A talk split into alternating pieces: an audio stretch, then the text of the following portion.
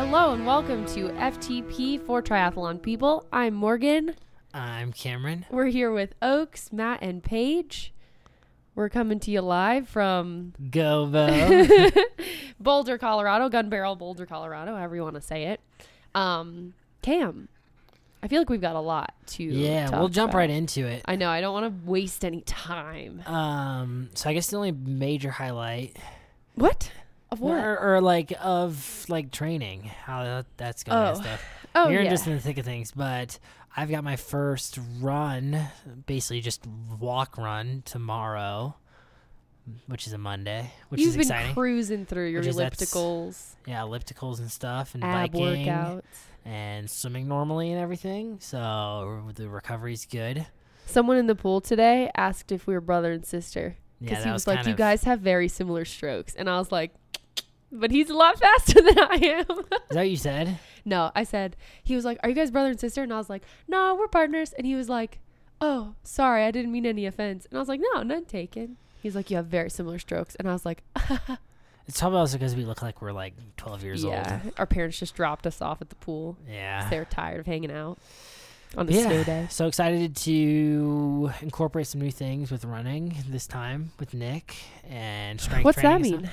Like I never rotated shoes before. hmm But you're you So have two new pairs now, right? Yeah, and Cool.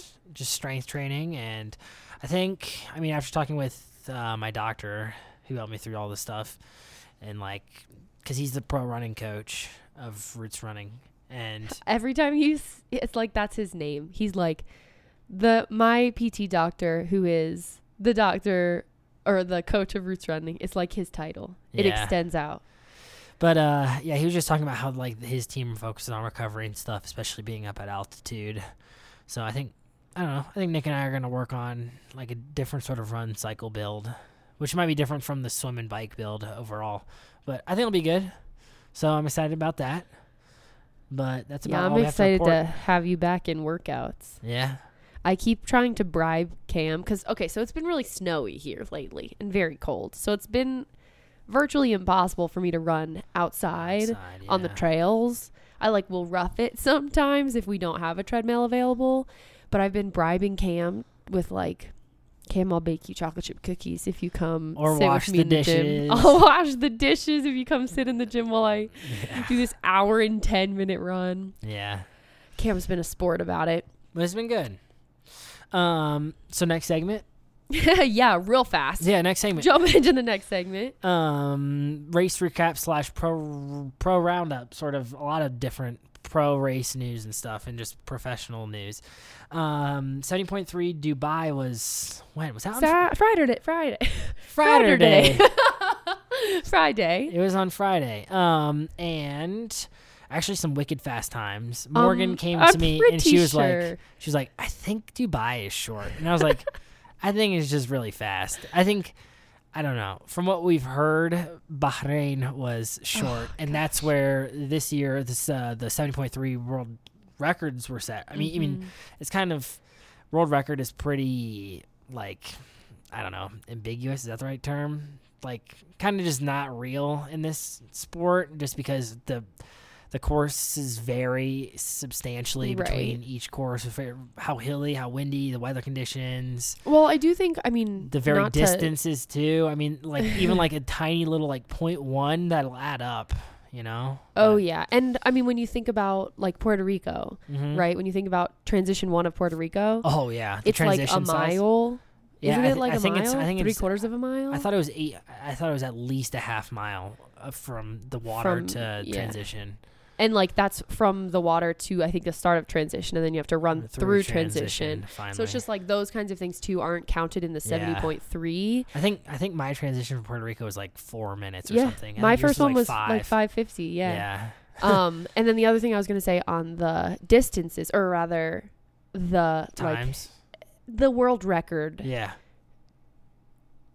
th- the theory of the world record in this sport is also the like Kipchoge record, which was which is not being considered an actual marathon world record, but is like a 26.2 mile world record or something like that. Yeah, but there's no official like governing body for the world record, even for like Olympic distances and stuff. The Guinness Book.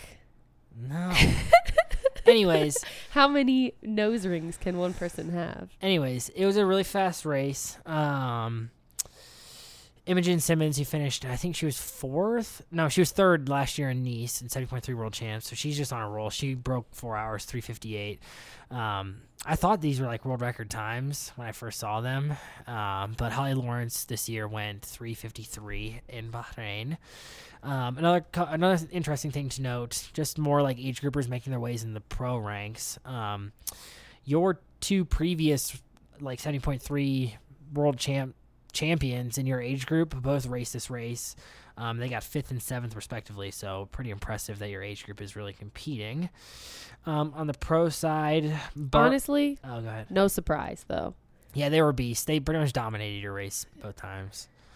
Um, on the male side, uh, Bart Arnault, I think he finished second at Kona. What was that in 2018? I don't I know how so. you have all of these statistics. I'm pretty sure. Um, or is either 2017 or 2018, one of the two. I think it was 2018. Um, but he went at 333, which I also thought was that that was like totally world record pace. But um, what's his name? The Norwegian. Um, who am I thinking of? Kristian Blummenfelt. He went like 328, and that was also in Bahrain. Um, the other thing to note, um, I'm probably gonna butcher his name, but another Zwift Academy athlete who probably what is this? This is now four, four. This is now the fourth Zwift Tri Academy athlete who's gone pro and made their pro debut. Levi Hauwert. I probably butchered your name, but he made his pro debut. He broke four hours the first time, finished 19th place. Um, so yeah, congrats, congrats go out to you. Um, other news in the cycling or not cycling in the pro world, Cam Wurf, who everybody's familiar with, probably just because we share names because names. of you. Yeah, we, we share names, and I think he's really sassy and hilarious. But he basically he signed with Team Ineos in cycling world. Um, he basically trains with them a lot, and I think he's good friends with all of those guys on the team. But he signed with them, so he is now cycling. He states that he's still going to pursue Kona, and like that's still his big goal, and he's still focused on triathlon. But basically, he said that cycling was always his strength, and he's no longer feeling that that's his strength. So that's why he wants to work continuously, kind of on on um, cycling and just focus on cycling. So it'll be interesting to see how he does this year in Kona. He already has his Kona slot. Um, so yeah, I think it'll be really interesting to see how that goes. He finished fifth in Kona last year, so hopefully maybe podium is looking up. Next is Jan Frodeno has left Asics running. Which I just can't believe it's all happening. I know, especially because like he's been with Asics forever, literally since like, I- mean, since he won the gold medal twelve years ago now. Um, and has been like very their- loyal. Yeah, very loyal. He's been at all of their events. They just developed carbon shoes, I think. Yeah, he wore one of their prototypes in Kona, Yeah. which is interesting. I I don't know. And everyone who responded to our story when we were like, "Where will he go?" was like Nike, obviously. Yeah, I, I mean, there aren't a lot of triathletes who get any Nike sponsorships just 'cause it's like, I mean, I feel like their presence is big in triathlon, but like they're definitely not focused on triathlon in general, you know? No, I think they're f- very focused on like the track. Track and just running, distance running. Yeah. Yeah. So I, I mean, I don't know. I think Nike, I think he's a big enough name in the sport and big enough star to be able to sign with them. So But it was before the decision was made. yeah, it was like still. three days before. Yeah, but I mean, I think a lot of people still feel. I mean, the data hasn't come out, and we'll talk about this in about five minutes. Sorry. But that hasn't come out to say how far away all these other competitor shoe brands are from the next percent. So, I think a lot of people still think that that shoe is pretty much leagues ahead of everybody else, and they're just making progress, as we'll touch on here shortly. Um, next, uh, local pro triathlete Sam Long. yeah, we've seen him on the track a couple of times. the track a couple times. You see him out on the trails a lot. Um, he's a local guy. I think he went to Boulder High, but he just recently signed with Rudy Project, so he'll be sporting their glasses and I'm guessing their helmets too. And then Rudy Von Berg. Signed with Trek. Trek. Yeah, Yeah. he signed with Trek. Also, Bart Arnault, who I just talked about, um, who just won 7.3 Dubai, he also signed with Trek. Um, what else? I guess Ellie Salthouse, another local, just while we're on it, she signed with Trek Factory Racing, which we sort of talked about how they Trek has like two tiers of pro racing. Yeah, which I guess I understand, but I also don't. I don't get it because like I don't know why they would need it. It's like the top tier is, is like, Trek Factory Racing. and it's like five people. Uh, Isn't it like I don't know. I think it's like six people now. I don't know. It's uh, like Holly, um, Lindsay Corbin, Tim O'Donnell, Tim Reed, and now Ellie. Is that five? Yeah. Oh yeah, Ellie. Congrats to Ellie. Yeah, I think that's five. Lots I of be- partnership changes. I feel like yeah, this season. and then what else? What else was I gonna say? and then there's like the step down, which, which is, is Trek Racing, just truck racing team. They took out the factory. and that's like That's A still bunch of people. Who is it? Bart Arnault, Rudy Von Berg, Paula Findlay. Paula Findlay. I feel like I'm So many one more. people. I don't know who it well, was. Ben Kanute. uh, ben Kanute's on Trek Factory Racing. Oh, okay. I don't know. I feel like I just don't understand the. We should look into this. Maybe The- we'll what make a note to do defines that for next. Year. How pro week. you are. How it's just different levels of funding, I'm guessing, and how much they get paid. But I don't know how much, how many new bikes they get a year.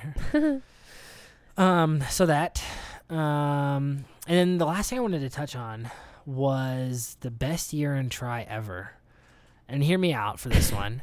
So I think, I mean, I, they probably say everybody probably says this every year, but we've got Kona, which I think will have a stacked lineup this year because again, you've got athletes like Alistair and Javi who already have their Kona slots, who are coming off of the Olympics and will both compete in Kona, along with Jan and Lionel, who's got a coach now. Like just a stacked lineup in Kona, probably more stacked than ever, just with the addition of Javi, because we love Javi. We love Javi. We've got Roth, where they're announcing the pro field in like a day. So by the time you hear this podcast, it'll already be out. But like both the Kona champions are racing Roth, Challenge Roth in Germany. You've got the Collins Cup, which is like the professional triathletes org first event, which has like a stacked lineup too. You've got the Tokyo Olympics, which I think will be particularly exciting because you have Alistair Brownlee and Javier Gomez both returning to the Olympics to compete. Um, and I, I think both of them honestly have a good shot at a medal. You've got the mixed relay edition into the Olympics, which I think adds a cool new event to triathlon and another medal opportunity for countries and athletes. You've got 70.3 um, champs after Kona and Tokyo, too. So I think there's like, uh, as you've seen, like Flora, you've got a lot of people. People love the end of season races too. Yeah. When you think about this year with like Lucy, Paula Findlay, they crushed their end of Yeah, season Lionel. races. Yeah, they yeah. love it. Yeah, it'll just be interesting because the season then now goes on for so long, and Mhm. seeing this at the very end of November. But you've got the 70.3 world champs after Kona and Tokyo, so it'll be interesting to see who shows up there. But I have a feeling uh, pretty much everybody will be there because a lot. I know a lot of people sit that out because it's right in the middle of ITU season, right before or like right after or right before grand finals, and it's right before Kona too. So. I don't know. What do you think? What do you think about that claim? Um, I have heard because when I first heard best year and try ever, I agree with you that I think it happens all the time. That every year, every year when we go to when we like watch Kona and whatnot, they're always Mhm. like, "This is it. This is the year," right? But this year Yeah. felt a different. It I- I really mean, did. It was just, I think personally, it was just because Jan was back. I think so. I think he is right now the name. the biggest competitor to anyone out there Yeah, I mean when on he's the male, ma- men's side. when he's in the pro field, I feel like everybody pays attention to it. I don't know. Yeah. Oh yeah. I mean, I think people will will watch a Jan race over anyone else. Yeah. You know, like they'll watch a random race just because Jan's in it. But I do agree. I think the competition is what makes it the best year. Yeah. I don't even know if like the new races, like Collins Cup and whatnot. I don't even know if that's really what for me is like the exciting part. It's more just watching the athletes and seeing them Yeah, all yeah, compete yeah, against each other. Yeah. That's yeah. what I think. It's just uh, there there's so many races with huge stacked pro fields, Yes. which hopefully is just good for the sport. So, anyways, next segment. Yeah, one other thing All right, that I don't on. even know if I have um like I don't know basically she can try posted the first Afghan woman to finish an Ironman try event at Dubai. Mm-hmm. Her name's Zainab and we're super stoked for her, proud of her, like super proud, but I also don't know cuz apparently there are other Afghan women who have completed the race. So I'm not sure what exactly makes Zainab different, but congrats. Yeah. I wanted to talk about it, and then I was just doing like a little bit of research, and I was like, wait, there have been others because they even talked about Because I remember, because Ownway, one of the brands we wear, remember when they designed a personalized, uh, personalized tri suit, like totally custom. It had sleeves. It had the, um, the like veil, Yeah. like hijab sort of thing, all covered like full length sleeves and then full length legs. and it was probably just like the highest quality material. Yeah, it was really because she awesome. qualified for Kona, and I don't I don't remember what her name is, but I remember seeing that in their like initial catalog, which was really cool. But anyway, I don't know if she was Afghan or not, but yeah, we can move on to Cam's corner. I just anyways, wanted to yeah. plug that. Next segment, Cam's corner. Cam's corner. It's a heavy one today. We're gonna Dude, this is just we're gonna say episode eleven, Cam's episode. I I did a lot of research for this episode, Cam just And a lot of sent con- me these well, notes, but it's also like a lot of stuff up my alley. I don't know. There was a lot of drama this this time around. I haven't heard any of the drama. what with all the shoes? Oh, We'll get to it. Well, she's I don't know. I don't know. But you'll. I, I'm Let's definitely the just heavy jump hitter. in. But whatever. Anyways, Cam's I'll corner. just add comedic relief. Um, so I wanted to touch. I think we've sort of touched on Zwift Run before. Zwift again is one of the virtual, like I wouldn't want to say virtual reality because it's not virtual reality. It's like a video game. it's like a video game for cycling. It's a, like a but it's one of the to trainer trainer road. It's like a virtual training. one of the like yeah, trainer companion yeah. software. Um, but it's primarily cycling. However, they've really jumped into the running sort of aspect of it. And I think I've probably touched on it before. Basically, again, how to use it. You need like an iPad, iPhone, or a laptop, or like a Apple TV, something to run it on. Um, and typically, if with the with the Zwift Run, I mean, with the bike, you need like the power meter, the smart trainer, or the speed cadence sensor, basically to use it. With the running, it's sort of the same sort of deal. Um, you again you could use a smart treadmill which those aren't really pricey those are like the $12000 woodways But is that what it started as? Like if you wanted Zwift Run, you could No. only use that? no Oh. they, they, that's just also compatible that one that one again would be like the smart trainers where it like adjusts the incline and the speed and the resistance whatever of the of your run um, you'll have the foot pods which i think is where it started with the stride foot pods Okay. but Zwift has now designed their own. So that's like another way to do it is with a heart rate monitor and a Zwift Run Pod, which somehow measures your your like running power. I don't know how that works, but they, Well, I they know. Holly was using it right after her injury. Gwen Jorgensen uses Yeah. it. She uses it a lot. Um, Lucy Charles uses Zwift all the time. I mean, those are like the Zwift. Well, I'm just people. talking about specifically the foot pod things. Like Holly was Oh. using that right after her injury. Gwen Yeah. is plugging it right now because of her injury. A lot of people use the the run power meters, which I think are kind of interesting. I've never tried it, but um, that's one way to do it. And I guess, yeah, I think that's those were primarily the only two ways to do it initially. But they've now just released a new one. It's called the Run R U N N, and it's basically like this little sensor that like basically sits on one side of your treadmill and the sensor overlooks like the back of the belt and that can I guess judge how fast the belt's moving. So that basically tells you how fast you're running, which I guess that seems like a really easy way to cheat in the game. But mm, just like stand on the side. yeah, I don't know. But that's Cam's always thinking about ways Ways people to can cheat. be.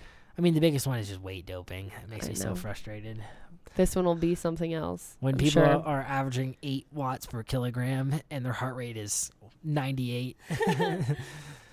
Anyways, yeah, so that's a new way to do it. Um, now on to the biggest drama of our lives. Don't know. It basically was for this past week. I was basically spending all waking hours researching what this was all about.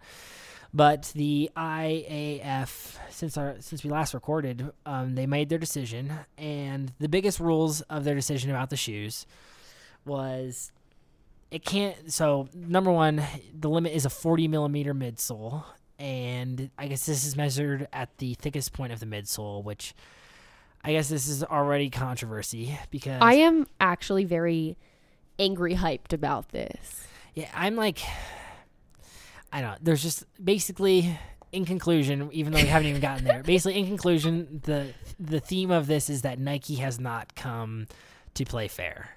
Well, to yeah, yeah, yeah. yeah. I was gonna say not to play by the rules, but they are playing. They, my reaction care, to this, basically. right? My reaction to this was like the people who are engineering these shoes have spent their entire lives. So like from whenever they started playing with like Lincoln Logs and K'NEX, right, up to when they graduated with their masters in engineering or whatever. That entire time they've existed within specific parameters, right? So you come into class and someone's like, you need to build this bridge, and you can only use five like different pieces yeah, and blah blah blah. five right. marshmallows and three spaghetti sticks, and that's what you got. And you have to make the longest bridge possible. Right. And so those they're- are like excel at that. Exactly, exactly. And so this is like a very comfortable space where the limits are 40 millimeter midsole and one carbon plate, right? Yeah. And like they have to be on the market for X number of days, which Right. isn't so much a parameter as much as it's like a regulation. But I think like this is a very comfortable space for them. So when you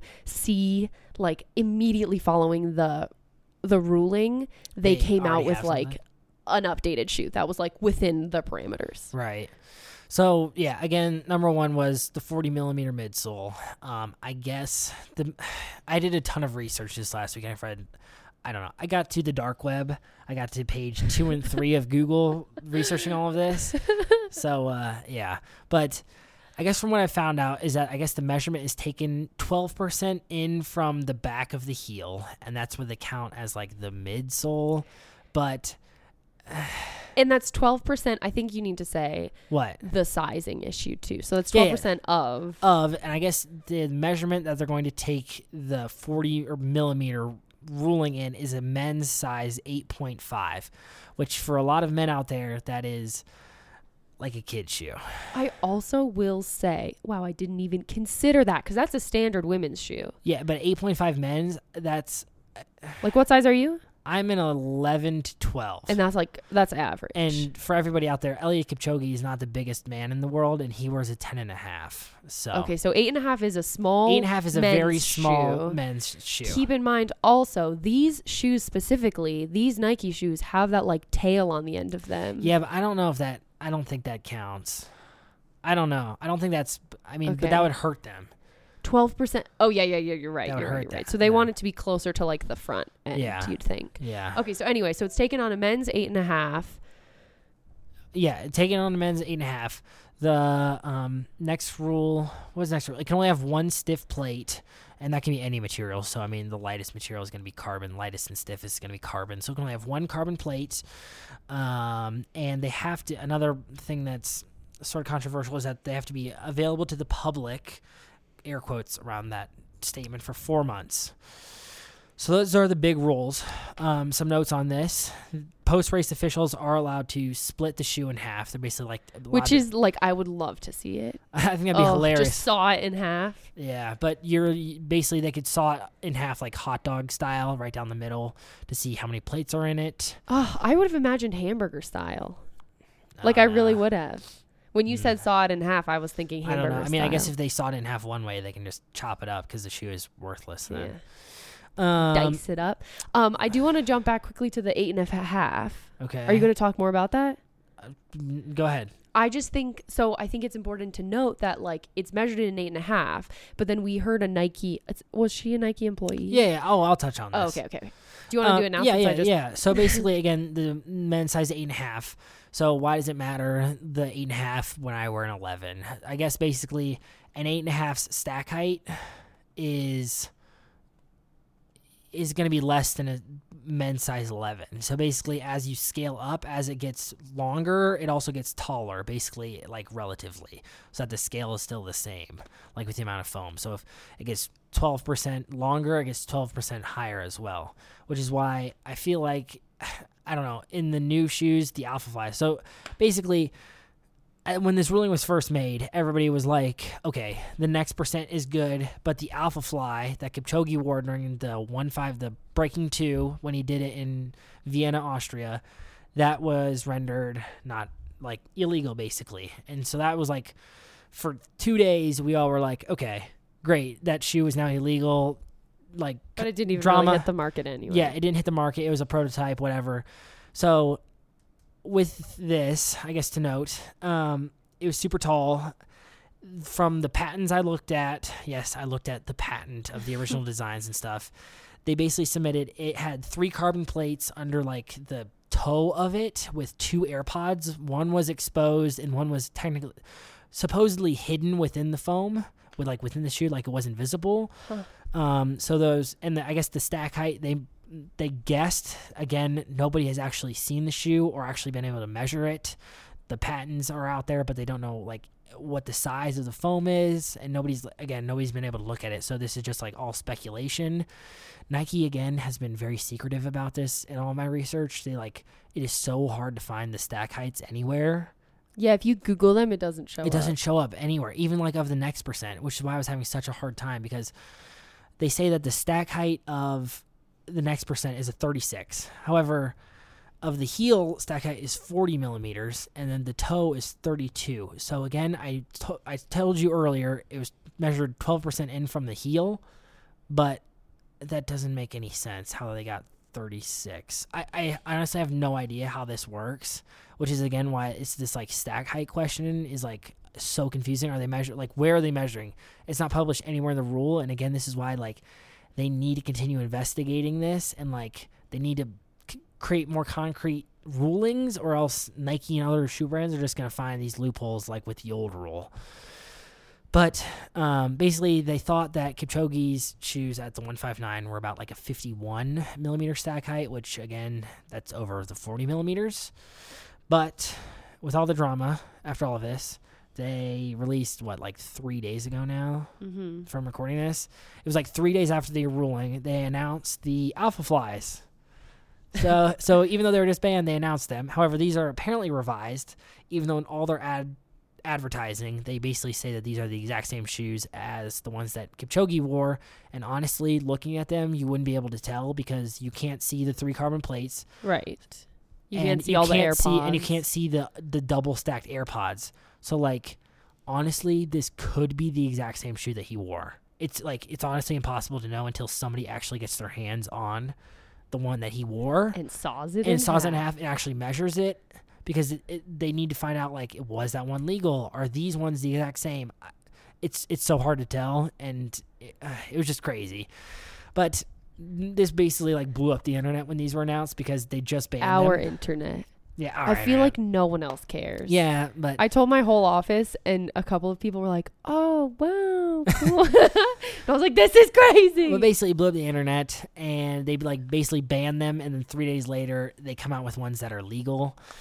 Um, again, it the shoe passed in a size eight and a half. However, in normal people sizes, it looks, it looks like gigantic. Moon shoes. They and I have seen a video of people walking around in these now, and they literally are so squishy. and extra grippy. Yeah, they look super grippy. They sound it too. I remember Yeah. like it sounded like they were like sticking to the floor. Yeah, it was really kind of interesting. Again, it'll make me. They also Nike also announced some like interesting spikes that currently are banned, so it'll be interesting to see. But they looked like they look like springs too. It was wild, but um, it'll be interesting to see what like distance athletes on the track actually use because I've seen like athletes like Gwen Jorgensen use these next percent shoes. So it'll Uh-huh. be interesting to see if like the Alpha Fly will make a debut on the track, especially if it's like grippy enough, you know.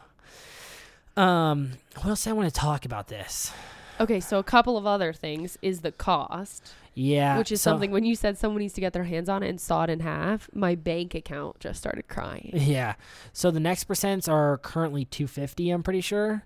The Alpha Flies, Which, if you don't ever buy running sneakers, two fifty is like double what you should that's be like paying. two double shoes. an expensive and expensive pair of and they also recommend that you only wear them 50 to 100 miles that's what they say i've heard other people say that like the the foam is like better than that and they can actually be worn a little bit longer than that 50 to 100 mile like but it's limit. like best scenario. but that's best practice so that's basically like two marathons literally a no training. yeah so that's kind of crappy but the alpha flies i don't know anything about the distances or anything that they recommend but i've seen them priced at anywhere to 300 to 400 but uh, We still don't know yet, right? we still don't know but three to 400 dollars for a pair of race shoes that you can only wear for 100 miles sounds Like only a couple of people can afford them. Yeah.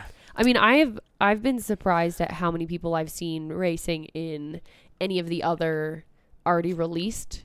Nike sneaks. Like, Yeah, the money. yeah, and even I mean, new colors. I just saw a post today of Yeah, someone there's- wearing like the brand new colors that came out. Like, wasn't that like last week? Well, they've been out in other other countries for a while, so you'll start to see like the orange and blue, the white. You'll see, you'll see all of them.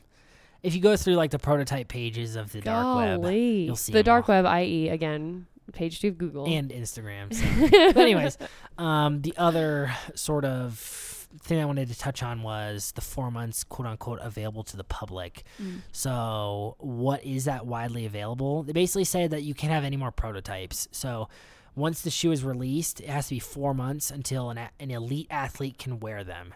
So, I thought this was also int- kind of in a interesting competition. in a competition because, like, these rulings seems to be made for elite rules only. So, like, yes. well, it said that. a- right, and, and so like amateurs and age groupers technically could still use The like, Eliud Kipchoge the like triple triple carbon plated like moon shoe or whatever that I don't know. I thought that was kind of interesting.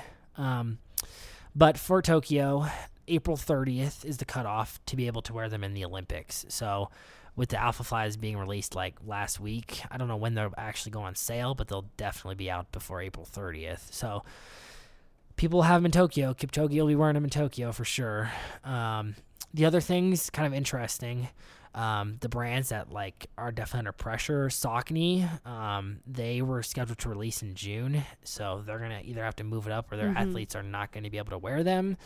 I think Brooks should be okay. Asics still hasn't released anything, and they've just been running in prototypes. So if they're gonna, their athletes like Sarah Hall are going to run in anything, like they're kind of screwed. I think people have said New Balance might be okay, but they might be pushing it a little bit. Um, but again, from all my research, like these companies, we don't know how close they are to the next percent, but as far as I've read, they're like still years away from the Alpha Fly. So, yeah. Um, what are the final notes? Basically, I think I've already said it, but this ruling was made during an Olympic year. They're still investigating all of this, so they might tighten them later. hmm Um, they just wanted to get something out. yeah. Um, again, you can wear the elites can wear prototypes up until April 30th, so that includes the Olympic trials for the U.S. Um, so I guess you technically could see any anything show up. You could see like the quadruple plated moon shoes during the USA track. Are you field. sure that's not the prototype rule? No, no. I'm saying it doesn't fall like basically it doesn't take effect. The prototype rule doesn't take effect until April 30th. I'm pretty sure. But the other pieces, the 40 millimeter and the single plate, I think Oh, already take maybe. effect. So I think you could see prototype, like you could see, for instance, ASICS prototype at trials, but I don't Yeah. think they'll have like multiple plates or. Yeah, I guess you're right. You're right. Um, and then I think the only last thing to know is I've read. I don't. I couldn't find my source, but I've read that and heard that the ITU will follow suit from this ruling as well as um, Ironman, the WTC. So We'll see. We'll keep a you lot of posted. drama. What was the last thing I wanted to say? Oh, I think once I have the money, I wanted to make the announcement. Morgan says I'm a hypocrite for saying it. Oh, yeah. So I wanted to make sure that everyone who listens to the podcast knows here and now that Cam is stating for the record. I think I would get the Alpha Flies if I had the money for it. But uh, so you may they look- see they Cam look- running in them they look pretty cool. in like 2024 when we can afford $400 sneakers. Yeah, good grief. That's like, I mean, when I was swimming, I guess that's the same sort of thing. I had a tech suit that you can only wear so many times. And at Bucknell, it was really nice because they just give them to you because it's just on the university's dime. But when in high school you were doing it on your own, it kind of sucked. So, th- so thanks, mom, for buying me super like three hundred dollar tech suits. There we that, go. like, Cam's shout out for the episode. was Cam's mom. All right.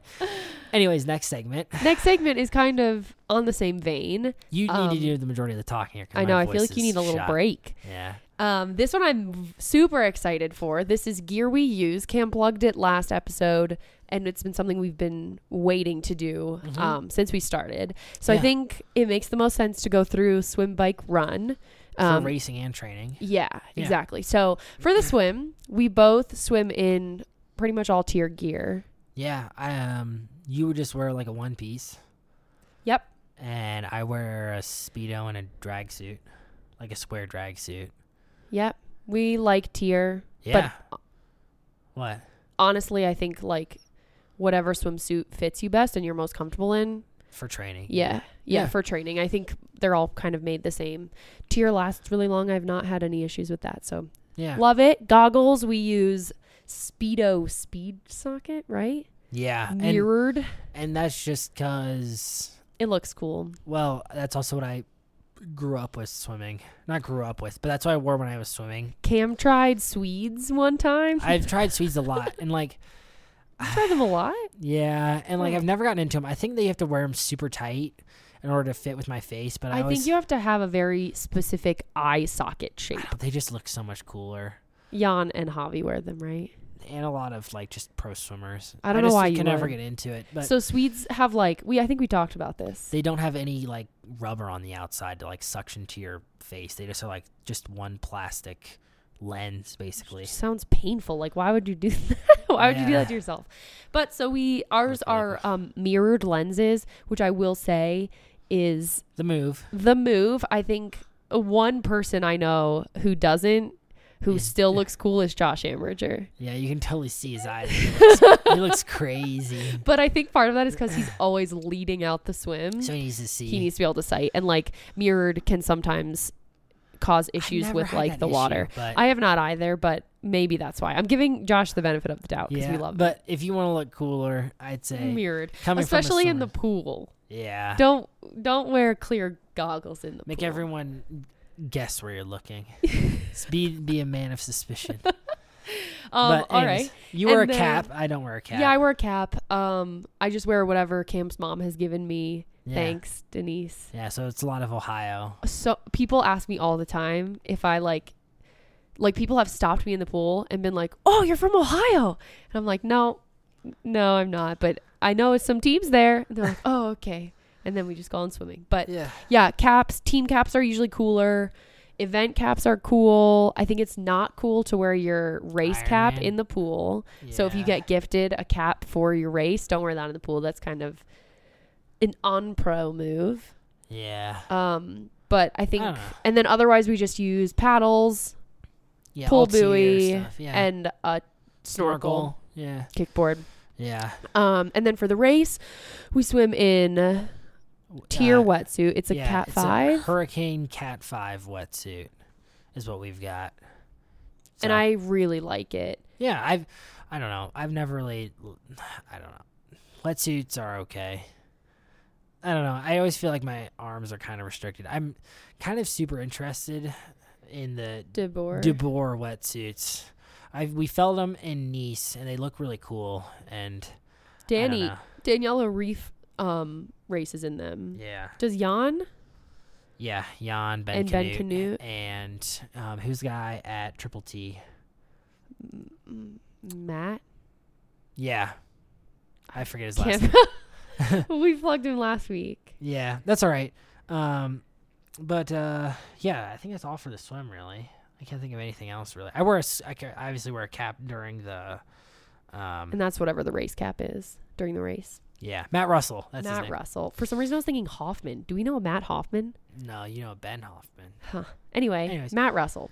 So I think that's all for the swim.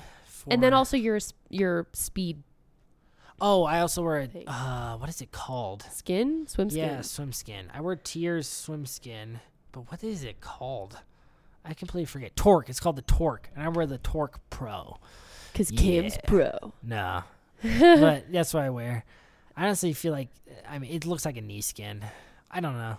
It's A knee they're all skin. okay. It's basically just like a tank top tri kit that goes over top of your tri kit, and it's a little bit more aerodynamic than a typical tri kit would Hydro, be. hydrodynamic. Sorry, hydrodynamic. Yeah, Yeah. So, anyways, that's, that's what we the wear. swim. Yeah. For the bike, we both ride Trek Speed Concepts. Um, what else? We have 51 Speed Shop, the 51 Ski Bend Bars, bars. bars. They're like the most like high terminating. They just look like like sh- almost like almost 90 degree bars, but they're not. They're like 51 degrees. But uh that. What else do we have? We both have Garmin's out front and a little like X. Lab, Hydro. Yeah, things. what are those X-Lab called? Torpedoes. torpedo bottles. We should have on the written all front, this in stuff between down. our air bars. We're both just miming. No, no, that's okay.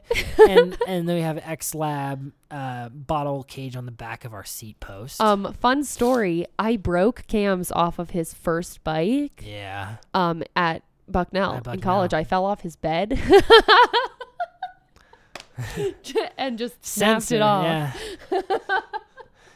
Anyways, um, But this was early on, and so Cam didn't make me pay for it. I was like, "I'll pay," and he was like, "It's it's fine, it's okay." I think it's because you didn't realize how expensive it was. I think I because it, know. I, it like it wasn't just like part of it; it was like the actual thing. So it was going to be like a seventy dollar replacement bottle cage.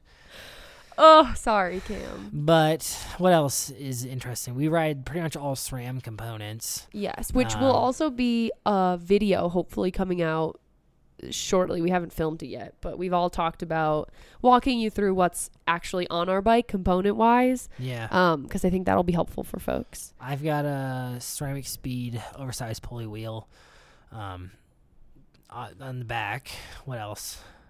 And then we Uh. both I ride ISM saddle, um, which is Yeah. something also I want to talk about when we have we're gonna have a women's specific episode, hopefully. Yeah. Um because not all saddles are made the same, and let me tell you, not all soft tissue is made the same, folks. So everybody needs a different saddle. Yeah. Um, but I ride ISM saddle, and then we both ride in Bont cycling shoes. Yeah. Um, I used to ride in Tri shoes, Yeah.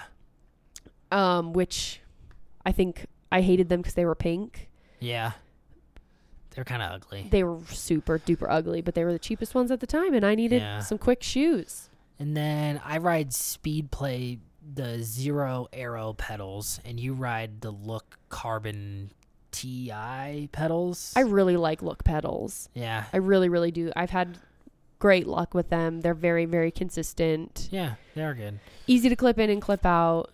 Um, and then tubes and tires. We always ride latex tubes, the pink yeah, ones. The Vittoria latex tubes. and then Continental tires. Yeah, we really like those. Who We- rode Gatorskins? Nick, right? No, someone, a pro, I think, rode Gatorskins for like Oh, in for Kona. Yeah. I don't know. I don't remember who it was. So Continental is notorious. Notorious it has a bad connotation. Famous, I guess we could just say, for having um like really resilient tires yeah. and Gatorskin is their highest Yeah, it's like they never puncture or anything happened to them ever. but they're like thick and like kind of Yeah. heavy. So uh, it's like not recommended to race in them. yeah. Um but we what do we ride? Well, we used to ride in the GP. GP four thousands, but now they just released the five thousands. So That's what we race on. But but I think both of our all of our training wheels all have the four thousands on them still. Mhm. But I think right now on Tri Sports, I think the five thousands are cheaper than the four thousands. Shh, don't tell our list. Actually, do tell our listen- Yeah. listeners. So I I've had good success in the five thousands. Plus, I think they look a little cooler. But yeah, latex. No one's looking at your tires though, people. latex. except I Cam. am. latex tubes on the move, as you've just heard from Dave Ripley. So that's what we ride on. I even ride on those with my training wheels, just because I like them. But and uh, then we use flare R tail lights when we're training outside because I think that's really important to note. yeah. Always have a light when you're training outside um, because you need to be seen. Oh, we also use 51 Speed Shop um, arm pads, They're like elbow Yeah. pads, and then the which are so yeah, comfortable. they're so they're really good. Oof. I used to hate getting down into aero because the bars I would like wear down the sponge and the like screws underneath would pop up and like hit my elbows every bump. But these are dreamy, Yeah, they're really like little pillows. I've had mine, I think, for like what this is now the third year. They're still good. Yeah, do they still feel like hugs for your elbow? Not as much as what yours feel like, but mine are still pretty So good. nice. And then we ride Zipp wheels, Race wheels. race wheels. Yeah, I've just got. We both have just regular old aluminum training wheels. Yep. But uh, well, mine's not a regular old aluminum. Mine's the expensive aluminum. yeah, but it's still the cheapest Ugh. of what they had. But anyways, Everything is so expensive in this sport. yeah. And then we the also helmets is important because Morgan's PSA from like episode nine. Everyone wear your helmet. Yeah. Um, I ride a Bontrager You, we both ride Bontrager training helmets. Yeah, Yours mine is is, so much cooler. Velocis. We're not even gonna talk about what mine is. I don't even know what yours is. Mine yours was had on like sale. The, the visor out front. Pulled like, that off though. The commuter cyclist with it was like 25 bucks. I needed a helmet. And then we both ride Giro. Aerohead Arrow helmets, yeah. helmets, the black one with the cool visor. yeah. Cool. And then for training, I also we both ride Rudy Project um, sunglasses. Yes. I ri- I use the Defenders, and you use the I don't know how to say it. Tralyx, I think. Tralyx, yeah, Or Tralyx. yeah. I don't know. So, anyway, so that I think is that all for the bike. I don't know. That was a lot. I feel like we just bored all of our listeners. I don't know. Just miming through, looking at Paige's bike in front of us, trying to think if there's anything else. I don't really think there's anything else. I don't think so. We can add it to the video when we walk everyone through it. Um, then- the run. Oh yeah, and then I guess Oh. another thing for heart rate like general, Oh, we yeah. both have Garmin 735 XT watches. Is that Which I will say to anyone out there looking to get a watch, if you are like a like a serious multi-sport athlete, I think this is the best watch for it yeah. because you can do everything except for like one thing which you don't even need to do and I don't remember what it is. Maybe it's music that like the one level up can do. Um yeah, there's like the there's like different tiers of the multi-sport watches, and they just seem to get heavier and bigger yeah. on your wrist, and like a Which makes sense, I guess. They have a lot more going features. on, but yeah, but this is like really small, really compact, and it does everything that we could ever want and more. We both have Garmin heart rate monitors, like the run version, and then for the race, you don't have the try one, but I have the try one to record my heart rate in the water. and then I also because I'm back in the stone ages with my? Um, I'm on like a very, I'm on an iPhone 4 for my TrainerRoad. Um, so I have Oh, a yeah, yeah, Wahoo yeah. heart rate monitor, which works on Bluetooth. Bluetooth, yeah. Oh yeah, and then I guess for trainers, I have a hammer, CycleOps hammer trainer, and you have the what do you have? The m- Mag. the mag, the mag plus. Which mine's wheel on. We've already talked about this. Mine's a wheel on trailer trainer, and Cam's is A um, direct, drive. Yeah, And I use TrainerRoad. Cam uses Zwift. Personal preference. Um, and then moving on to the run because I'm so excited for this because we get to plug our two favorite people. Well, my Yeah. two favorites. Well, uh, before we get to that, what I No, guess go like I always run. I mean, running clothes. I don't even. I don't even think there is anything. Cam wanted so desperately to like have a brand. He was like, when you were running in Newton, I had Newton everything.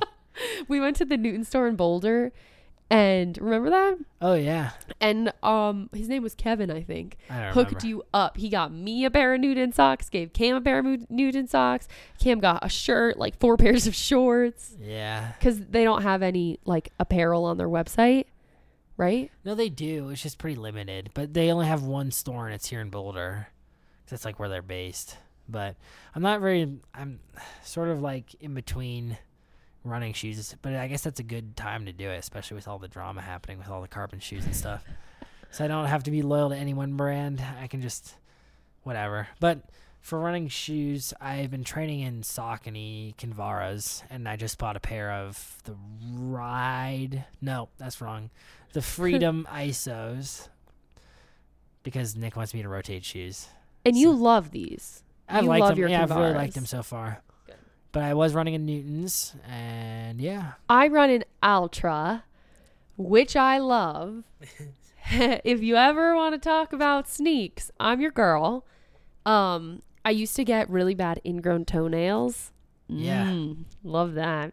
When I was running in um, shoes with a narrower front, right? So like they kind of crowded my toes. Maybe I have huge feet. I don't think so. I think that um, it just allows your toes to have a more natural spacing and a more natural like um what am I trying to say? Step? yeah, Like when your feet yeah, strike. When your feet like hit the ground, your toes want to like expand out, right? But Right. in a lot of traditional running sneaks, that's not allowed. It's like prohibited within the constructs of the front of your shoe. So Altra has like their patented or whatever, like their wide toe box. wide toe box. Yeah. Yeah. Um, and mine are also actually I think they're all zero drop. They're all zero drop. And Yeah. again, that means that the offset from the heel to the toe is zero. which So- again will also help you get much closer to that natural running form. Yeah. Um, I And that's as close as- also basically just padding on your foot. yeah, just like That's it. whatever cushion is there, and and I think within. Altra they have like various levels, and they also specialize in trail shoes, which I'm hoping to get my hands on Yeah. this season. Um, some off road running, which would be really fun. Yeah. Um, I also used to struggle with shin splints a lot in when I was training for in high school for like 5Ks and I found that like running barefoot was the only way to prevent that. So I used to literally like go out for like runs barefoot. People thought I was so Where? weird. On the road? No, no, no. Um just like in our on our cross country trail which was Oh, okay. like the golf course. But I used to just like run barefoot, and then I moved into the like literal barefoot running fad where Like everyone the was wearing Vivo or whatever, yeah, the Vibram. yeah, literally.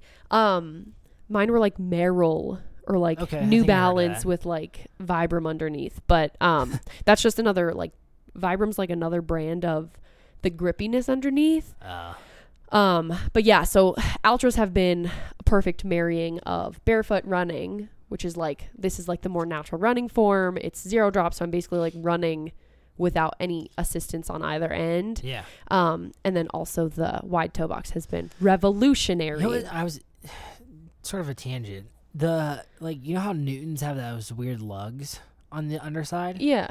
I'm interested to see. I, I've from what I've heard about the alpha flies. Again, harping on this again. The they said their drop is nine millimeters, but I'm interested to see if that air pod under the toe sort of acts like the lugs on the Newtons. You know, like cause you know how that sort of like made your foot like It like forced you into a certain form. yeah, but like like it made the drop less. Does that make sense? Like that's why the drop was like two millimeters or whatever. Because it was like negative almost. Yeah, because like that was like almost like a high heel for your toes. Does that make sense? So Yeah. I'm, wonder, I'm interested to see if that AirPod has the same sort of effect when that foam compresses. So it sort of like forces your foot into a certain way. We'll don't know. see. Anyways. so- Anyway, I run in Altra Escalantes. Yeah, you're part love of the them. red team. Uh, yeah, part of the red team. Yeah. And they're here in Denver, which yeah. is exciting. Yeah. Um, yeah. Um, and then socks. Yes. Oh. We love. So I, I don't know. I guess I'll talk about this a little bit, but I always really struggled with blisters with my socks. I was just running in like I don't know the store Kohl's brand Adidas Whatever's black. socks. Yeah. Really high quality running socks there, and I just really struggled with blisters. And I would always coat my feet and the insides of my shoes with Vaseline, even on like a normal run. And then Morgan introduced me to Balega socks. Yeah, because I ran and won my first half 5K? marathon. Half marathon, yeah. no, yeah, th- we just like signed up for it and I won our age group or whatever. And the prize was Balegas, like a pair of Balega socks. And I would always, I had won a pair after that point. Like I won that pair, and then I would always use them as my race socks because I was like, these are the special socks. Yeah. Um, they're amazing. They're the best. I haven't really struggled with blisters uh, since that. And they have so many different varieties. Like I'm right now wearing the silver ones. I don't even know what I'm wearing. You're wearing oh, yours are so nice. I don't Can't- even I'm know what pretty these are sure- called. I don't know. Morgan say on the Morgan thinks that I'm wearing one of hers or I've stole something. No, not Hidden Comfort. I yeah, don't know. maybe. Yours are just so I like those. I don't know which ones these are. Cam gets cooler colorways than I do because he's a boy and I'm a girl, so I only get like pink and purple. Morgan just always struggles with the colors of things, especially at like 70.3 races when she gets like a pink or a, a bright blue, a bright blue shirt or something. She's like, Cam always gets black. I get like black or red. That's it. That's which is I very want. boring, honestly. Um, but anyway, Balegas, they have like every level from, and we pretty much have them all from like no absolute no show, thin, And to thin. like a cushiony sock that's a little bit thicker to like blister resist to like hiking blister resist yeah, to we race in their, Their crew, crew. length enduros. enduros. Yeah, That's and then they the came out with another um, crew length thinner like performance enduro. Oh gosh, what I don't remember what it's called. I don't remember. but it's either. new. They they just have them in black and white. Um, and I really like them. I've actually been wearing them to ride my bike. Yeah, they seem to be good cycling socks. They're very very thin. but we're both part of the what is it? Balega Impy team. yeah, Um, so we're basically year. like their ambassadors, Yeah, which, which, is, pretty cool. We love it. We love them. yeah, we. Lo- I I honestly love their socks. I I've been really really happy with. Switching you don't wear anything but Balega anymore. I mean, I don't think either of us do. I mean, they send us socks, which is super. Uh, It's awesome amazing, yeah. On the team. But I, yeah, I've Just like we've replaced all of our old normal socks. socks, my Adidas Cole brand socks with now all the Balega, which I think like two years ago I was like, man, one day when I have money, I will You'll have, have good all socks." Balega socks. and now, now it is spoken into reality. Although Cam can't tell whose socks are whose, Yeah, so I have so to hard. match all of our Well, socks. it depends. of like the of like the tiny ones that have similar colorways, it's fine. But like just the black and white ones, like all black, I'm like, yeah, this is. I have no idea. But yeah, so we love Balega. That- Um, and then I What just else? I train in like training clothes is just whatever we have. I think for both of us, Yeah, just shorts or tank top, depending on the weather, or jacket. I know, we like we're like slowly being colonized by TS2 clothes, which I kind of love. Yeah, I like that too. Um, so Thanks, we have Nick. like so we both have our TS2 t-shirts, which are tech t-shirts. Pennies. Um, yeah. Our, why do people say pennies? I've always called it a penny. What it's do you a call penny. it? A pi- she says she spells like P I N N Y, and I'm pretty sure it's spelled P E N N Y. Google it. No. Anyways. Um, Let's take a vote. Matt, penny or penny? I say penny. Oh my god. Is that is that like me, Penny? Yeah. Yeah. I think it's because we both played soccer. Yeah, you both had like oh anyway. Fine. Uh, what else? And, then, I again wear the same sunglasses from cycling to run in if it's sunny, I don't wear any and to race in I wear sunglasses and I wear a backwards TYR running hat to race in, and you wear a forwards TS2 visor. Yeah, highly recommend the visor game.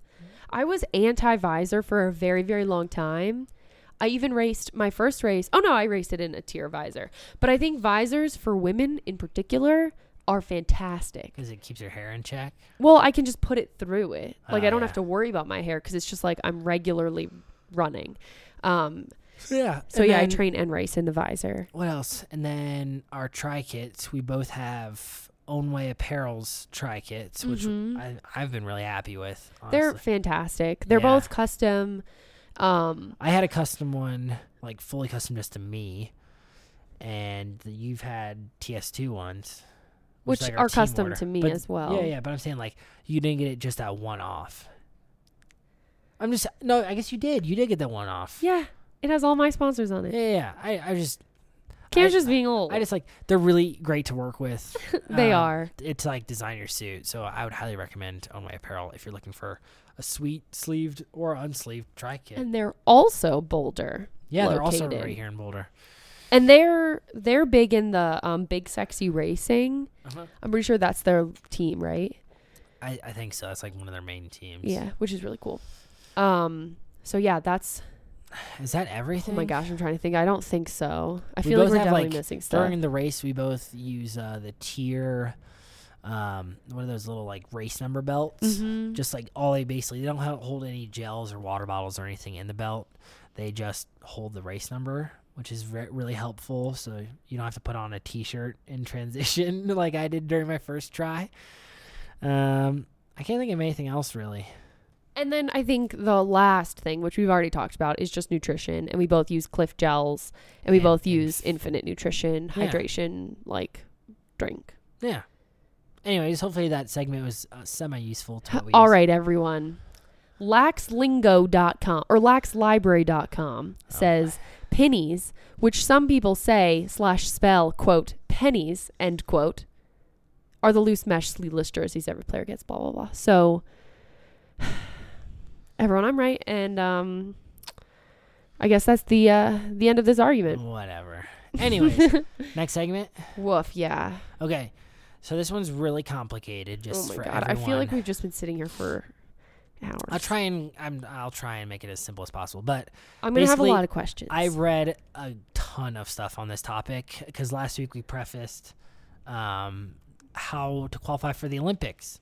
Um, so basically, I'm going to try and talk about what I read, and Morgan's going to be the audi- the virtual audience in person. Um, Because I, I mean, Cam's now explained this to me. I've read it myself. Cam's tried to explain it twice. she read it herself and basically deleted all of my notes because she d- didn't. I just said it's too.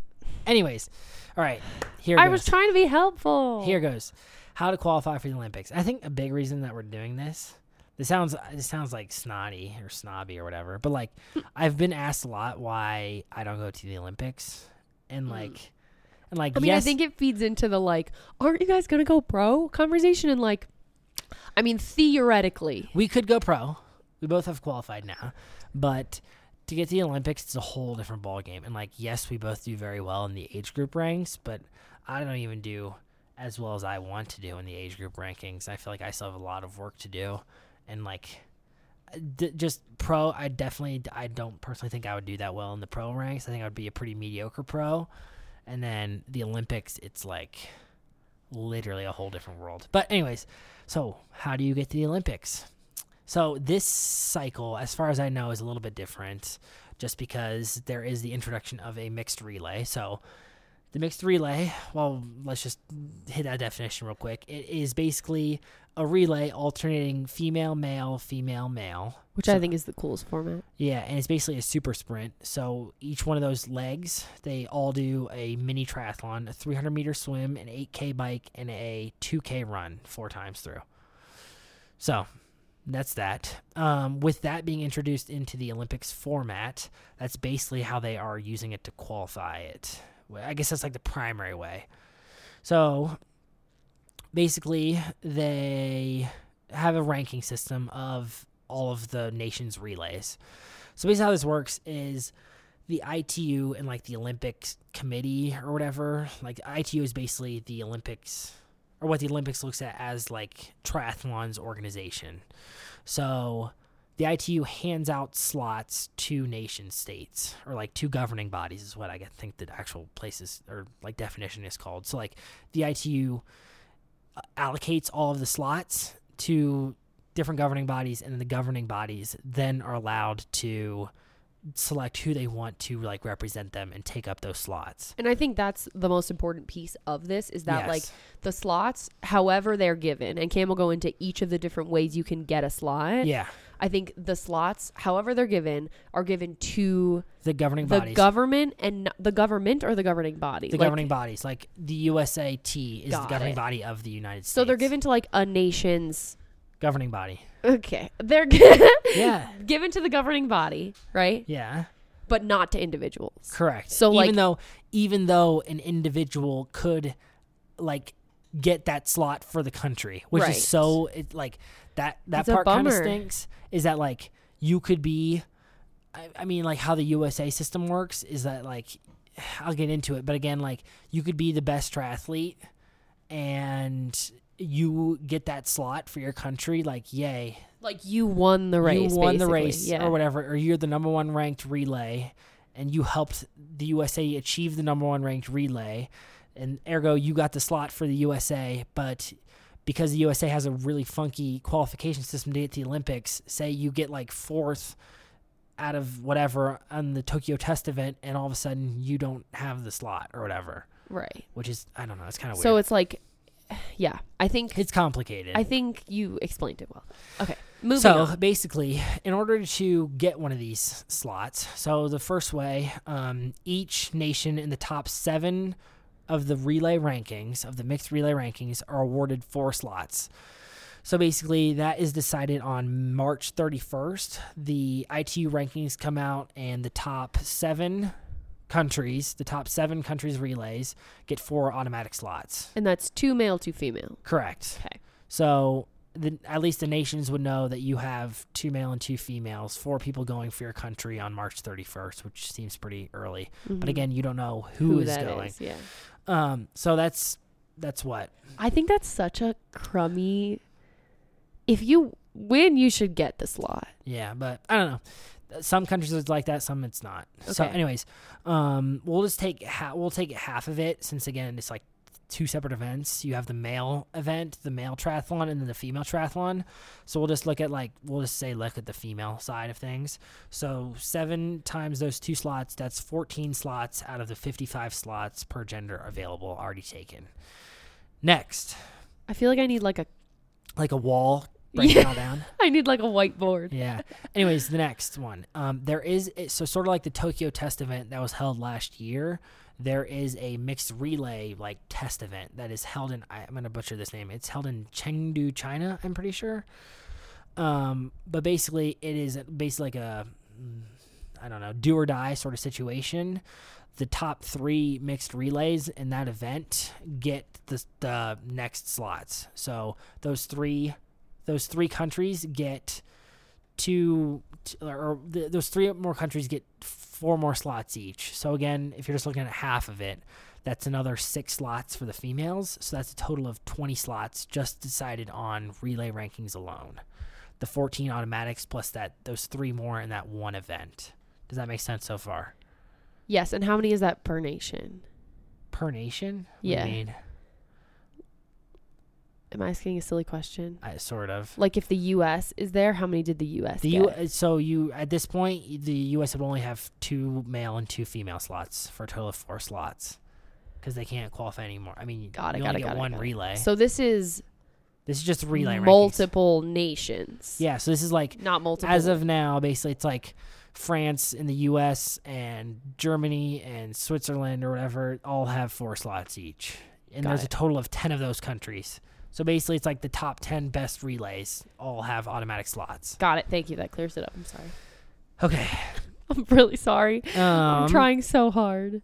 So there's that. Next, which is really confusing. So now there are 26 slots that go to the top ranked individual ranks in the ITU. So now we're no longer looking at relay rankings, we're just looking at individual rankings. And the biggest thing of note here is that the individuals who already represented their their country's relay, they're like so say your country is in the top those those top 10 relays two of those names, the top two, are basically automatically omitted from these individual rankings. So 20 names, no matter where they're ranked on the list, are all like basically like blacked out. And those are only people who competed in their nation's relay if they're in the top 10 ranked relays. Yes, Okay. correct. Which is again, this is it gets so confusing. You can find all these rules at um, ITU's website. Also, if you want to like read, it was like this huge document how to like spell it out. Thanks for reading it for us. Kate. But um, okay, so there's that. Um, the big thing to note here is that the max a country can get is three slots. So the U.S. is one of those countries who typically gets three slots. Um, in 2016, the countries that got those three slots on either the male or the female side were Germany, Australia, Great Britain, Russia, Spain, the United States, Canada, France, and Mexico. So like sort of like the bigger, well-established countries. Um, basically, you get three slots. So again, so let's just look at the U.S. for example. We are likely to finish in the top ten in the rankings and everything for relays. for the relays, so we'll get two slots. Now we have a lot of very highly ranked individual triathletes as well, so we will likely get a third slot because one of those, one of our many female triathletes will likely fall within the top 26, even though that's not how it works because again you omit those 20 females who competed on the relay. So after that third slot is taken up by the country, basically everybody following. So the third slot is taken by I don't know I don't even know Summer Rappaport. Say in this case, I think she's ranked like eighth overall. So the top or the top two American triathletes are automatically admitted. You take a look at the third one; she's ranked eighth. She gets a slot because she's so high up.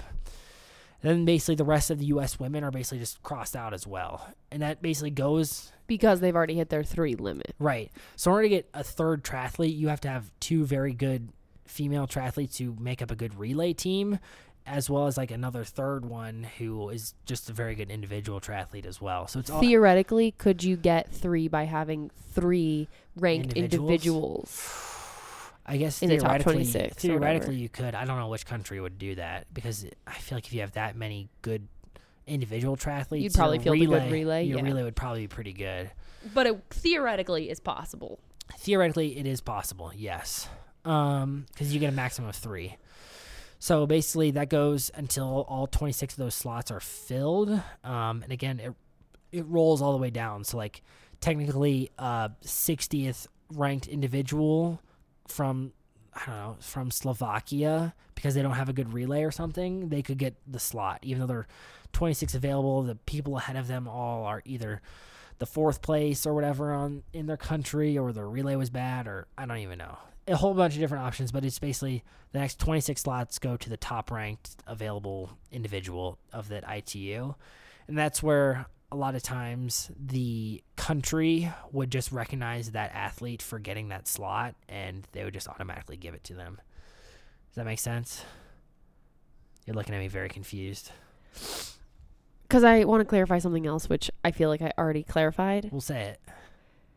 These are still not being given to individuals. Correct. These are still just like given slots to the athlete. given. But again, if you look at like I'm I'm just making this up. This is all hypothetical, but like say that individual from Slovakia who's ranked 60th and gets that slot to go to Slovakia, the Slovakian national governing body will likely give it to that athlete right, right, because right. they're the only person who's qualified. But that's still like later on in this process. Right, now we're Right. still just like awarding slots out To to, the governing nations. bodies, Got correct. it. Okay.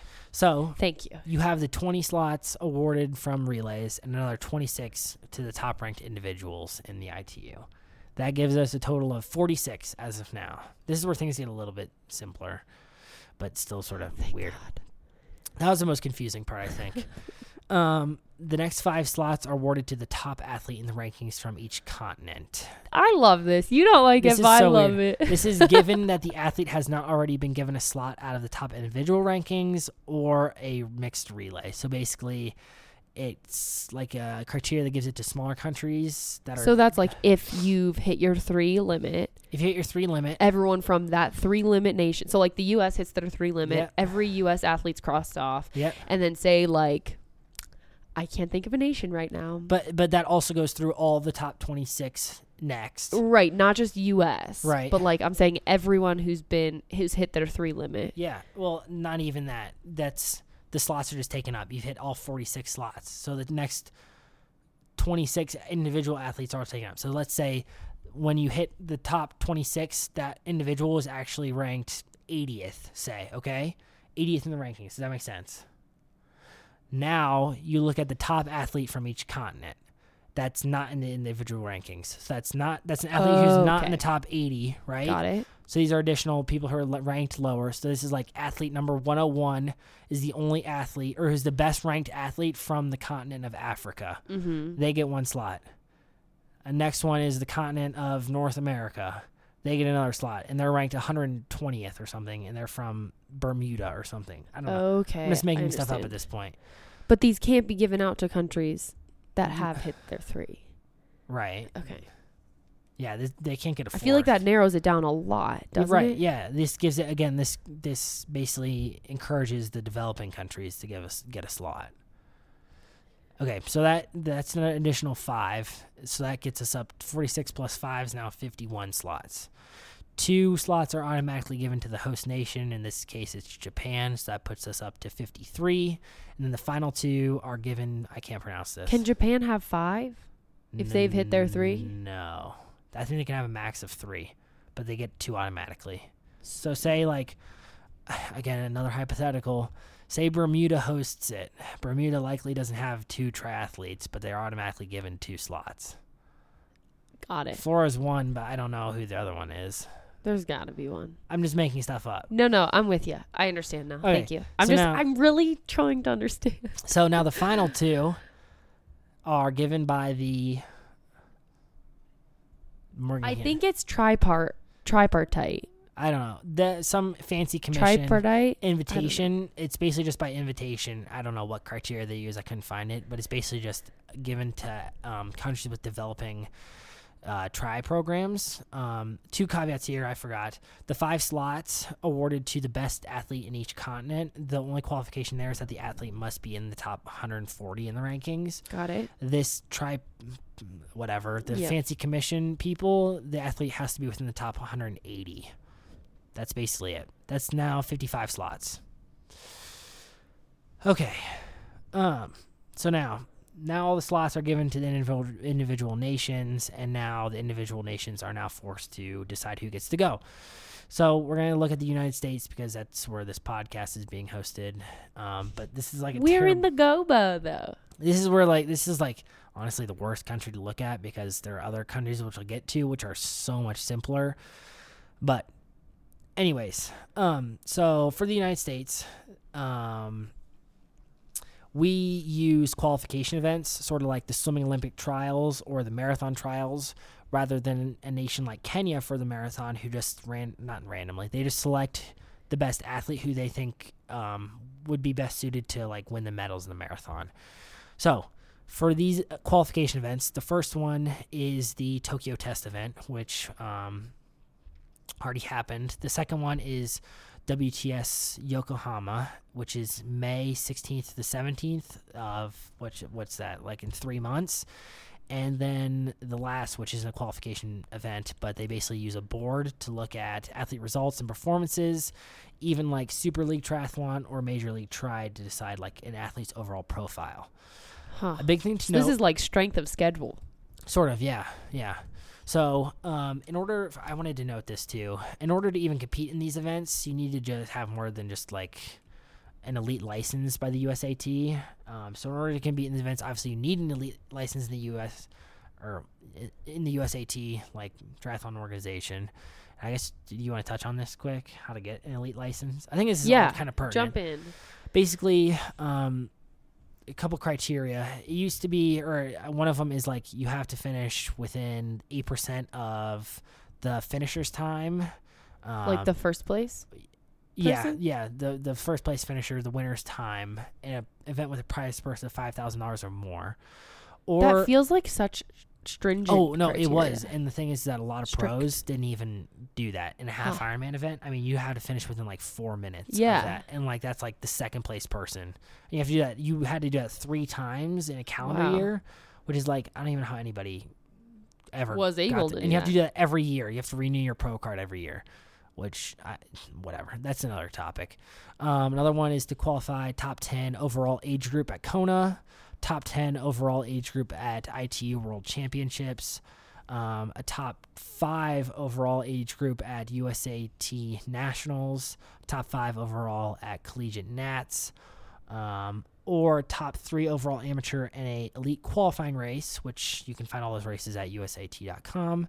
Or the new one that they added recently was a score of, or a gender rated score of 104.420 at two races with at least 300 participants in your gender. And that's the one that I think basically everybody has been hitting this Huh. recently, and like everybody has a pro card. So, right. anyways, So that all So of those. So you have to no, like you don't have to do all of those. You no, I'm saying like one. they still these. It's not the eight percent rule anymore, right? Or is Mhm. that still a criteria? Like theoretically, if one you did them. that, That's one of them. so that's not gone. It still is one of them. Yeah, it still is one of them. and But then the- you have to like be one of these placements or get a 104 426 Yeah. 420 You have to do. You have to do any one of those I just Uh-huh. listed. Yeah. got it So then Thank you get your you. pro card. Next, you have to apply to race in these events, um, which also have country restrictions and participation restrictions based on like what each governing body gets. So like each governing body is allotted a certain number of slots per each WTS race. It's like. For example, at the Tokyo Test event, USAT was only um, allotted five athletes per gender, so that's only five Americans per male or female, mm-hmm. with an additional four athletes per gender if the start list was under 65 participants, which there's no way in hell that was going to happen because fewer there's- than 65 people wanted to be at the yeah, tokyo few- test yeah, fewer than 65 people like, wanted to go to the no one cares Anyways, so we got up to five athletes, which I don't even think we got, but um, yeah. So then, um, yeah, you uh, you apply to get to these races, and then the U.S. somehow selects that. I don't know how they select that. I couldn't find that anywhere. like who goes they they yeah they then select who of the people who apply to get into the race can actually go to the race. I'm guessing it's like rankings and previous performances, yada yada. So then, if you actually get to race, this is now when you actually can qualify. So at the Tokyo Test event, it's basically the criteria I, in the rule book it states that the first two in the top three get an automatic slot, but there's no way two U.S. um, people are going to finish in the top three in one of these crazy races. That's insane. Um, so basically, then it just becomes the first two in the top eight, which again is like insane because it seems like every country has that sort of rules. Um, so basically, in the U.S., it's basically if you finish in the top eight, you pretty much automatically get a slot. Which this last the Tokyo Test event, the only American out of male and female to do it was Summer Rappaport, and I think she got eighth.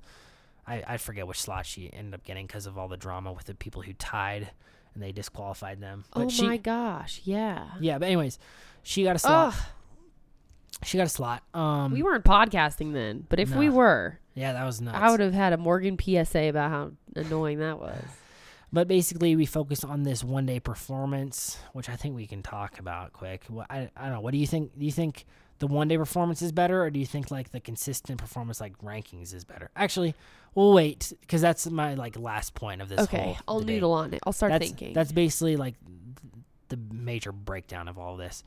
But um, a couple of notes on this. Um, if any section of this Tokyo Test event or WTS Yokohama is canceled, um, like say for instance the swim is canceled, then the event is no longer a selection event. Um, I'll get into this a little bit later because different countries have different rules on this. Um, if the race is shortened to at least a sprint distance of either one of the legs, it still counts as a test event. Again, other countries have different rules about this, i.e., Australia. I don't know if you remember this with Ashley Gentle. yes, The race was shortened in the women's race because of the heat. because of the heat, and it no longer counted as a test event for her, which really sucks. I But- know she's so great. but Honestly, Ash and Josh, are your favorite? I love them. they have a great house too. Yeah, their house is cool. Not that we've seen it. I've just seen it on Insta stories.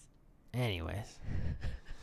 um, so um we're gonna keep looking at the US. So if nobody gets top eight at the Tokyo test event, then then it goes to WTS Yokohama, which is coming up. So like think of the US men, none of them got top eight in the Tokyo test event. So now the WTS Yokohama basically becomes the Tokyo test event. Like it becomes like how you get the slot to go to Tokyo for the Olympics. So again, it's just the top eight. If you finish in the top eight at WTS Yokohama, you basically get the slot. And these are for people now. For yeah, this is this, This is how is like the US choosing that like it. Cam goes to the Olympics. Yeah, this is how the U.S. chooses. This is no longer the ITU allocates slots. This is how the Got it. U.S. allocates slots. So Okay. the U.S., the United States, is now giving slots. The only person in the U.S. who's gotten it thus far, male or female, has been Summer Rappaport because she qualified at Tokyo Test event. Okay, thank you. So, if no one gets top eight again at Yokohama, then the then it basically goes to the board, which is then when things get interesting because the board is now no longer objective. I was gonna say it's like completely. It's just people. Now it has now switched to a one day performance. Now people in Colorado Springs judging who gets to go. W Colorado Springs is where the USAT headquarters is. Anyways, so how they judge. This is all published on USAT's website on how to like select their national team or whatever else, their Olympic team. So they use rankings and performances in WTS races, mixed relay performances, as well as interesting criteria like the course profile. So, like if it's a hilly or flat course, they use that sort of things, and how athletes have performed on courses similar to that. They use environmental factors like heat and humidity and how athletes perform in conditions like that. Performances. so if you've never raced a race that's like freezing cold and the Olympics is in a freezing cold place, you have less of Yeah. a chance of getting the slot. yeah, te- according to their criteria. Wow. Now, I don't think that's necessarily true because I feel like at this point, when it gets to the board, they basically just choose the top ranked Right. They like know who's going already. Yeah. Um.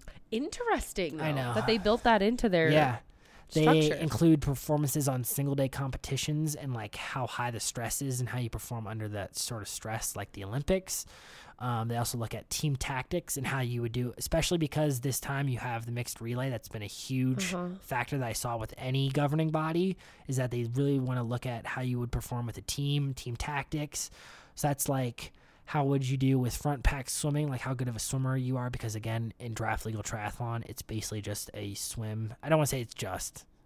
let me put that out there. Yeah. The bike is also very hard, but the biggest things are how well you can swim and how how well you can run.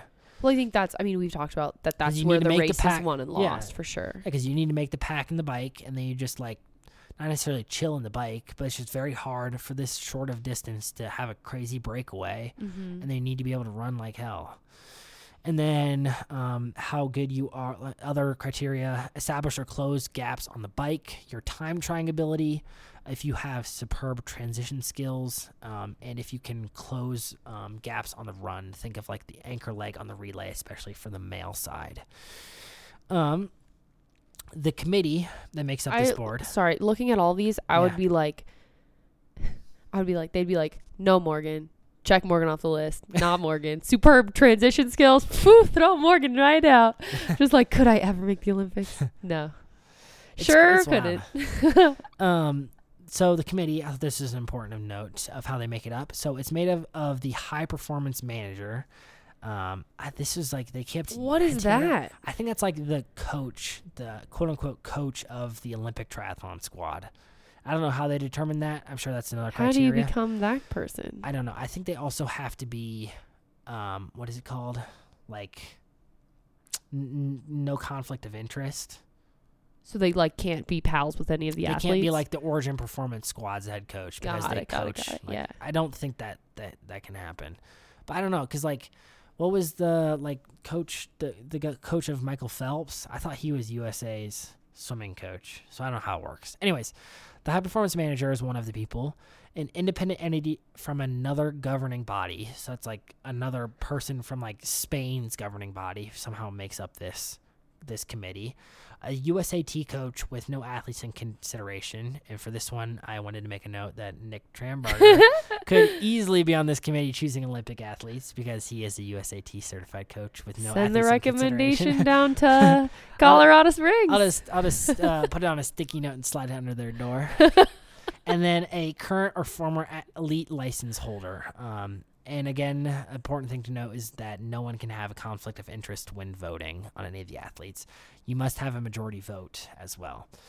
Um, and another thing I thought was interesting was it has to also you have to apply with all or comply with all of the anti-doping agencies, and they listed.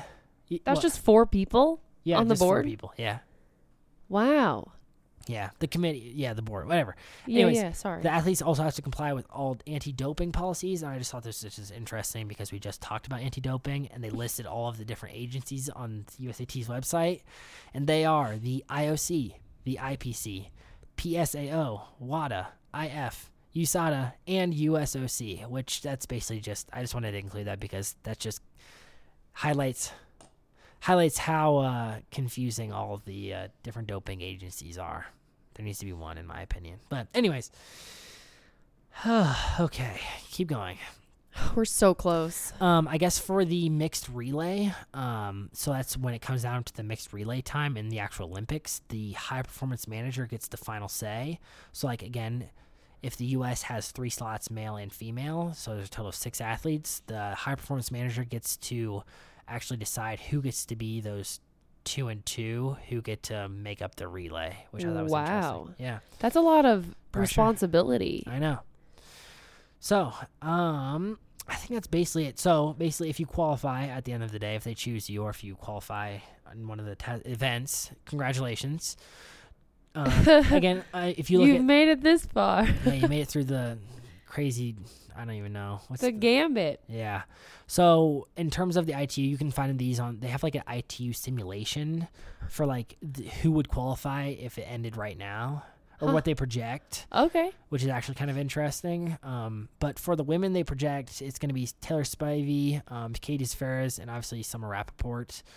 Um, for the men, um, they project that it's going to be Eli Hemming, Matt, Mac- Matt McElroy, and Morgan Pearson, which they're all like, I see them all the time, which is kind of weird. They always smoke. Two questions. Yeah. Is it McElroy? I don't know. Interesting. I don't know. Because I've heard it both ways. I didn't. I'm gonna confess. I didn't know that Morgan was so good. What? Yeah, I didn't know he was like in Olympic contention. Yeah. I had no idea. Well, here's the thing. I'm not gonna. First off, I'm not going to say that any of these athletes are terrible, but the U.S. at least on the men's side has not had like a medal contender. But I think qualifying for the Olympics is It's huge. massive. Yeah, I'm not yeah, even yeah. talking about like I mean, our previous one was like our previous one in 2016 was Ben Kanute, and he didn't he didn't win a medal, but he's a very good triathlete. interesting. Well, next time we see Morgan, I'll give him a High five. thumbs up. That's what that's what IT is projecting. That by no means has he has not gotten the slot because again we still have Yokohama, and if he doesn't qualify at Yokohama, then it comes down to the board. And again, I would assume that the USAT board just sort of elects these top three USA athletes in the rankings to go, but I don't know something crazy could happen and like I don't even know somebody could go um, like Chase. That'd be cool. But anyways, um, so and then I guess the last thing to note was that the national team um, for the USAT, uh, I guess there's like different levels and tiers depending on your results throughout the years. So like these athletes are already on the national team depending on like how they're ranked. Like I'm guessing Katie Zaferes is like the gold standard, and they get a living stipend, travel reimbursement, a coaching stipend, and health insurance. Um, this is all. The, that's what they get. Let's from, go to the Olympics. No, that's what they get even for like just being on the national team, like during normal non-Olympic years. Like, like competing in ITU, you're on the national team. I feel like we're just doing something wrong here, Cam. Again, it's impo- Like you have to get your pro license, then you have to be so good enough to actually apply to get on to these, And then Like be start lines. accepted. and they have to do really well at the actual events to be ranked so high to actually get the living stipend and all that stuff. But that Sounds all that- dreamy though. Yeah, it does sound dreamy. But again, like the, I think the best stipend was like five thousand dollars per quarter for a living stipend, which is like not oh, that that's much. not enough to live. But yeah, but that's all that plus their prize money and sponsorship earnings. So True. coming out Anyway. of our tax. Is that? That's not tax money. Yeah, the Olympics is tax money. Huh. The more you know. At least in the U.S. I don't know how it works for other countries. But anyways, um, so that's a lot of confusing. That's just for the United States. So that's fun. So now let's look at the other, a couple others. Um, More briefly. Don't worry. Don't yeah, turn us this off. is super. Yeah, this is super brief. So Great Britain's is basically just by a committee. Um, that's like just the final step in the U.S. Basically, it's like just the board. Um, they're select on athlete results at the Tokyo Test event, WTS Yokohama, but also if they're a, quote a serious contender for medals, which is interesting here because I feel like they just built that rule in just because Alistair Brownlee announced that he was going to race, even though he hasn't been competing in the WTS for the last like three years. Um, I get what else do they look at? They look at ITU rankings, team compatibility for the mixed relay, which I think is kind of interesting, environmental factors, previous Olympic game performances, which again looks at Alistair Brownlee, and then the stress of a one day huge race, which I, That's a fascinating piece. I know. I mean, it seems like almost the exact same criteria that the Yeah. U.S. uses. No, I know. I just thought it when you first said it, and I'm thinking it again. Yeah. Um, next is South Africa, and they use their first off their little like fact sheet on how they choose athletes was it was literally like one page of like two bullet points. It was so like, easy they must be good. they must be pro. It was so easy. It was like basically they only use the IT rankings for both their mixed relay um, and the individual rankings after those top three slots are allocated if they get a third slot. So basically, they just use the ITU rankings, which is so easy. it just makes sense. Yeah. Like that just makes sense to me. I so think. if they are allotted two slots because their mixed relay does so well, those two athletes who got them the slot get it, or they're, they're like the highest ranked, which is I don't know, very interesting. Um, Canada is very similar to the USA. Basically, it's uh, based on select races like the test event and W upcoming WTS races, and theirs is if you place top five. Um, if you don't do that, then they have another committee who's based upon rankings, performances, team tactics, performances like front pack swimming, gap closing and building, environmental conditions. They also an interesting piece with Canada is they have a um, built-in like training plan tracker, and you have to meet a minimum of eighty percent training compliance on TrainingPeaks. What? Yeah, that's one of their criteria to make their team Uh, and they also um, have like updated fitness and injury illness tracker that can kick you off the team, as well as um, they track like race experience or something.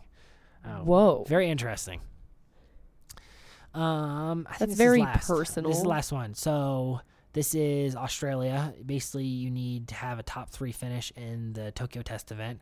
Otherwise, it is again based upon a committee where it's like overall race performances, um, and they also have another injury slash illness and fitness tracker.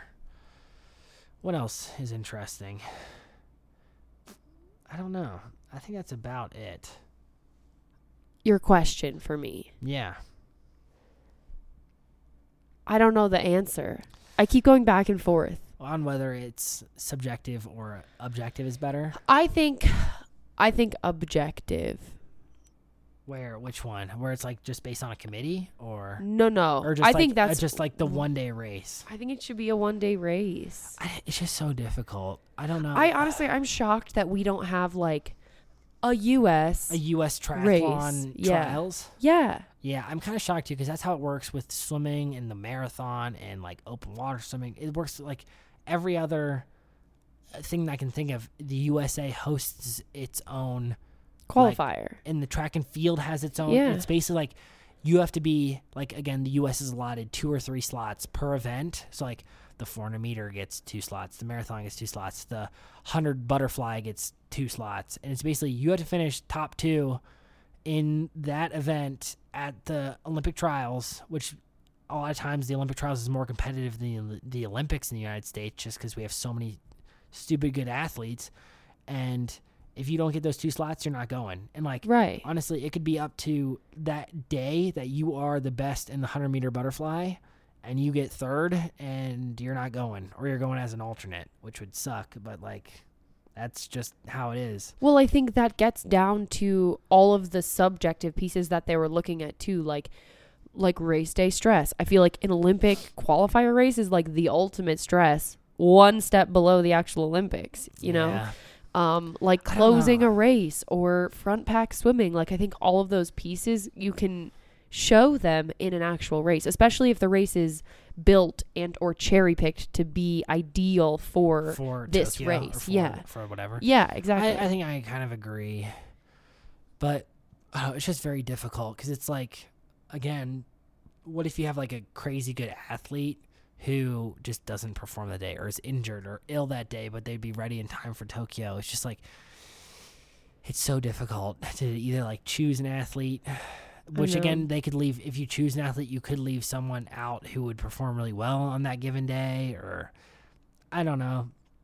I think the mix of how the U.S. does it honestly kind of makes sense. Where it's like we give you a couple shots to qualify automatically, and if you don't, then we'll go to like a subjective system. Whereas like South Africa is like just entirely objective, where it's just like we're just gonna take whoever is ranked the best and they're gone. Which is I don't know.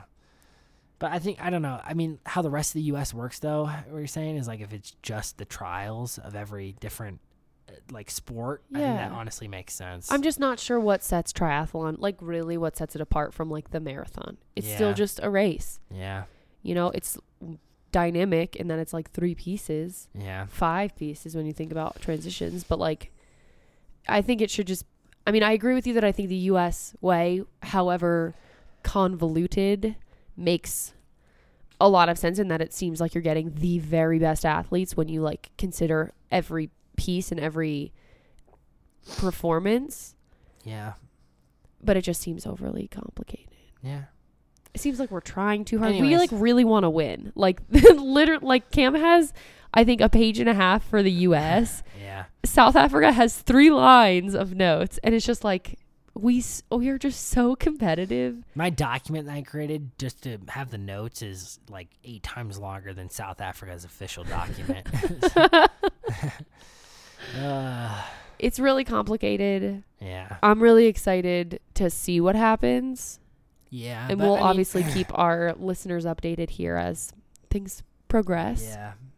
So, anyways, um, I'm like winded from that. I know. Hopefully, we didn't lose you after that. That was like a really long segment, but it was like it's such a complicated system. It's so stupid.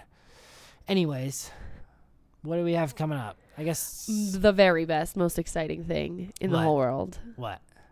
Olympic marathon trials. Yeah, even though we're a triathlon podcast, we're talking about the U.S. Olympic triath or We talk about Olympic everything. marathon trials. Swimming, biking, running. So those are coming up at the end of the month, like very yeah, the close here. 29th. We've got a ton of local folks going. Yeah, we do. I'm so excited. We're gonna be watching so many like. I know it's gonna be. Familiar I think it's gonna be a cool race. I'll be hosting a watch party. Yeah. You can't come. Thanks. Anyways, I think that's it. Um, thanks everybody for listening. Yeah. I know this was a marathon. not pun. This is not the Olympic marathon trials. This was a marathon episode. yeah. Um, but thanks for sticking with us. We'll be back next week, yeah. same time, same place. Yeah. All right, we'll see you then. Right. Thanks. Bye.